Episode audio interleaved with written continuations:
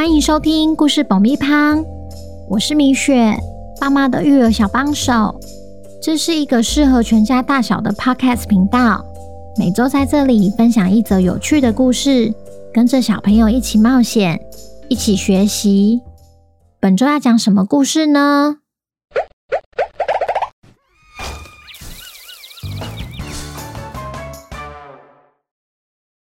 听故事前，请先订阅故事爆米花的频道，这样每周就能准时收听精彩的故事哦。如果你在 Apple Podcast 或 Spotify 上收听的话，请帮我们留五星评价，也推广给身边的亲朋好友们。本集故事要感谢台中的木木妈妈和乔安，谢谢你们一直以来对故事爆米花的支持。也恭喜乔安成为本周的故事主角。故事里会用乔乔来称呼。小朋友，你们好啊！今天我们要来听听破案专家汪汪侦探寻找重要线索的故事。来到图书馆的汪汪侦探，却发现了一件出乎意料的事。究竟是好事还是坏事呢？本周的故事叫《怀念的好味道》，作者。米雪，准备好爆米花了吗？那我们开始吧。成功得到渴望名单线索的汪汪侦探，决定去一趟王国图书馆，查查看是否真的有大力口中的那本书。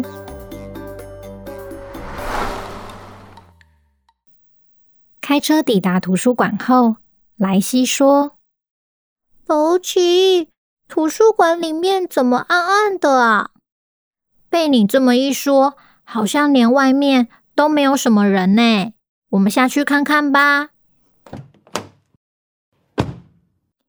汪汪侦探一走到门口，就看到门上贴了一张公告：图书馆施工中，休馆一天。福奇，怎么办？图书馆今天没开。只好明天再来了。呵呵，莱西，你饿了？不然我们去吃饭好了。这附近有一家很好吃的拉面店哦。真的吗？太棒了！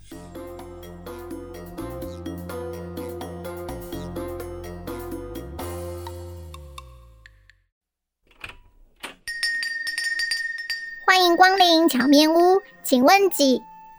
哎，福奇，巧巧，好久不见！我今天特地带我的伙伴来吃面。欢迎欢迎，我当然知道他是谁呀！你们现在可是名侦探呢。这里一点都没有变呢，口味也是哦。今天一样要吃隐藏版拉面吗？对，麻烦两碗。隐藏版拉面，好，那我立刻去准备。福奇，什么是隐藏版拉面呢？隐藏版拉面就是把黑白两种口味的拉面调和在一起，是菜单上没有的哦。荞面屋是福奇在图书馆打工时最爱光顾的店。福奇会那么喜欢，是因为老板巧巧。每天都会去农夫市场采买最新鲜的食材，不止汤头用新鲜蔬果熬煮，面也是当天擀的。当然还有巧巧的独门配方，到现在福奇还是猜不出来。过没多久，巧巧就把热腾腾的面端上桌。莱西说：“哇！”这就是隐藏版的拉面呐、啊！那我要开动喽，赶快吃吧！拉面就是要趁热吃才好吃，味道真的一点都没有变呢，还是你的拉面最好吃。巧巧看着汪汪侦探吃得津津有味，不禁怀念起与福奇在图书馆相识的时光。巧巧说。对了，福奇，你知道图书馆馆长换人了吗？换了一个从总馆调来的老爷爷。嗯，不知道哎。我原本还想说今天可以顺便跟安妮馆长打招呼。对啊，是上个月的事了。他跟你一样喜欢来我的店里，也是个摩斯公爵的书迷哦。但他比较喜欢亚瑟那个角色啦。啊，明明就是摩斯公爵比较厉害。反正你们一定可以成为好朋友的。不过，你们今天怎么会特地来这啊？我们原本要先去图书馆找书的。没想到图书馆今天休息。嗯，我没听说哎，找什么书啊？这时，福奇将手中的汤匙放下，神情也变得凝重许多。乔乔，你还记得我在打工时，曾经有一本书让我很苦恼，怎么找就是找不到吗？记得啊，我们怀疑那本书。跟渴望名单有关系。渴望名单，馆长老爷爷也提过一样的东西耶。哦，真的吗？他是怎么说的？我记得有一次跟他在店里聊天，聊着聊着，他开始讲一些工作的事。我印象特别深刻，是因为他形容图书馆就像是知识的藏宝库。甚至有些书还因为被列在渴望名单上的关系，需要加强保护。哎，搞不好我们可以从新馆长那边得到其他线索。对啊，光靠大力的线索还不够，总不可能把渴望名单的内容写在书里吧？乔乔听了福奇的这番话，似乎想起了某件事。他突然站起来，走向墙边，从书架上拿了一本厚厚的书。他把书摆在福奇面前，对福奇说：“你是不是忘了什么？亏你还说自己是摩斯公爵的头号书迷。”“我没忘啊，这本不是罗波家族的那集吗？”“那你记得罗波家族是怎么传递秘密消息的吗？”嗯，没记错的话，他们会穿着特定的衣服，或手拿特定的物品，站在相约的地点碰面。那这点有没有让你联想到什么啊？想到什么？嗯嗯，原来如此。福奇，你想到了什么了？乔乔刚刚点醒我。其实还有另外一个可能，另外一个可能，对，你想想，假设那本消失的书不是金币猎人获得资讯的方式，那为什么大力还会需要它？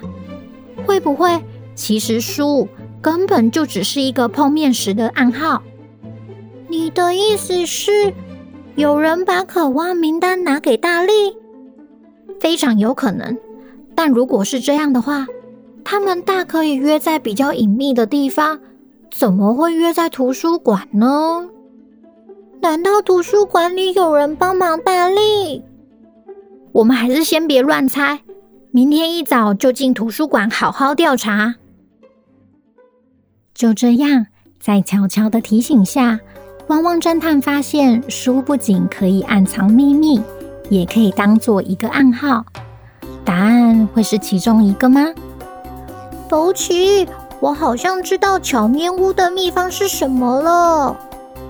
王国里谁敢作乱，就别怪汪汪侦探。下集汪汪侦探又会解开什么谜题呢？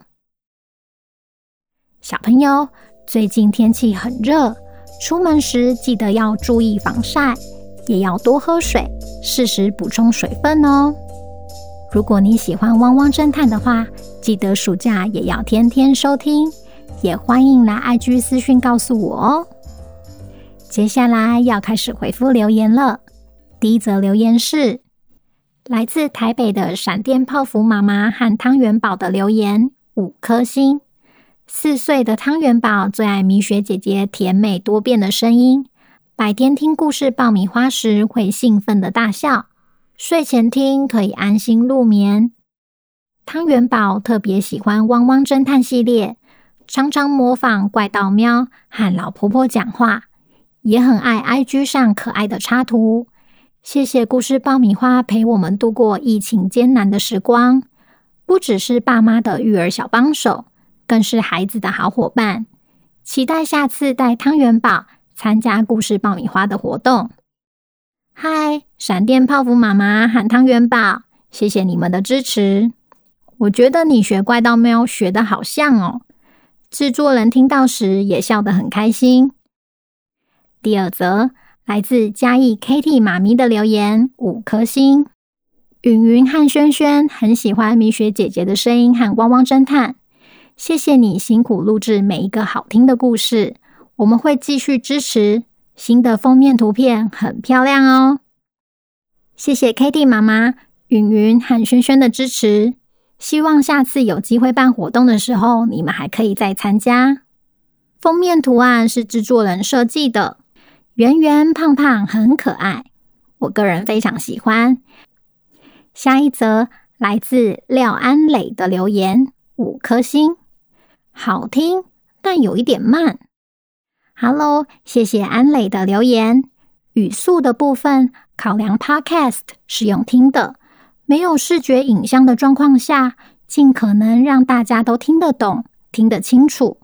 如果你想稍稍加快的话，我知道 Apple Podcast 有加快语速的功能，可以调整为一点二五、一点五，甚至到两倍速，所以就看个人的习惯喽。下一则。来自中山小学 Connie 的留言，五颗星。米雪姐姐每天吃饭时都要听你讲故事。我昨天写日记的时候，把故事内说到的奇痒无比写进日记里。妈妈看到后非常惊讶。我跟妈妈说，我是听故事爆米花才知道的。嗨，Connie，你真的好棒哦！给你爱的鼓励。恭喜你轻轻松松就学会成语，未来从故事中还有学习到什么？欢迎继续跟我分享哦。最后一则，一般我不会念出给五星以外的留言，但这几天有一位寄生藻妈妈或爸爸给了一个建议，他说：“汪汪侦探第二十五集的内容对犯人搔痒是不正讯问，现行法律是严格禁止的。”希望故事爆米花不要传达错误的认知。我相信这位寄生藻妈妈或爸爸应该是具有法律背景的专业人士，所以我先向小朋友呼吁：汪汪侦探故事里的内容纯属虚构。如果故事里有跟现实生活互相抵触的地方，请以现实状况为主，比如说。现实生活中的警察伯伯要讯问时，要依照法律规定，不能用强迫犯人的方式取得证据，包括搔痒。还有，现实生活中，即使你有飞行衣，也必须符合飞航安全的规范，不能想飞去哪就飞去哪。谢谢寄生藻妈妈或爸爸的提醒，我跟菲菲警长说了，请他以后多多注意。那今天的留言就回复到这边，我们下周见，拜拜。